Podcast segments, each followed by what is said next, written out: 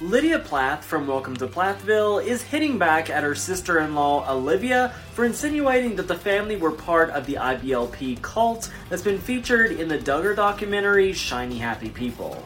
Olivia, who's married to Lydia's brother Ethan, took to her social media last week to discuss the documentary and her involvement in it. Olivia grew up in the IBLP herself and has openly criticized both her own upbringing and her husband's upbringing. Lydia was asked on social media about her involvement with the IBLP, and she revealed that she had never even heard of it until a couple years ago. She said, For all those who have messaged or commented and asked me if I was part of the IBLP, no, I'm not. I haven't been and won't be. But I have nothing against those who are in it.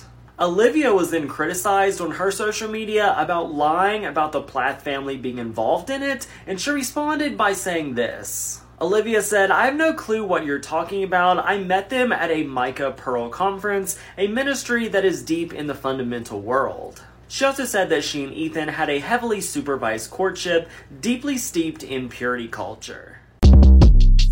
Short Cast Club